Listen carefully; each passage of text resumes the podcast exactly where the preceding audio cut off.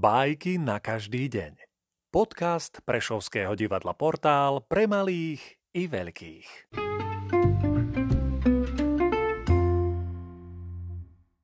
Sergej Vladimirovič Michalkov Psychologický efekt Bežal zajac po lese a vlk spal po sítom obede vo svojom dúpeti. Ako áno, ako nie, zajac sa prepadol do vlčieho dúpeťa. Prebudil sa vlk a zdúpnel. Zajac! A ten stojí pred ním ani živý, ani mŕtvy, v haptáku. Vlk sa nestihol spamätať z prekvapenia, keď sa zajac zrazu zmenil.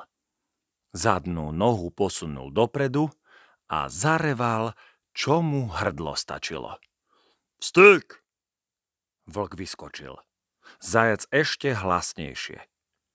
Ako to stojíš, vagabund? Mlčať! Aké sú to kosti? Či je hovor?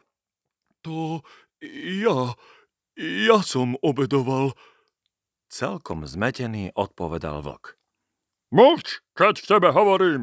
Spal si na učej koži? A kde je ovca? Ja, ja, ja... Jasné, zajtra si pohovoríme pri starom dube. Presne o piatej, to je všetko. A zajac vznešene vyšiel z dúpeťa. Pri starom dube sa však vlk nezjavil. Ani o piatej, ani o šiestej, ani neskôr. Po stretnutí so zajacom ho trafil šľak. A zajac? Béda. Tento spôsob rozhovoru použil príliš často na to, aby mu to za každým vyšlo.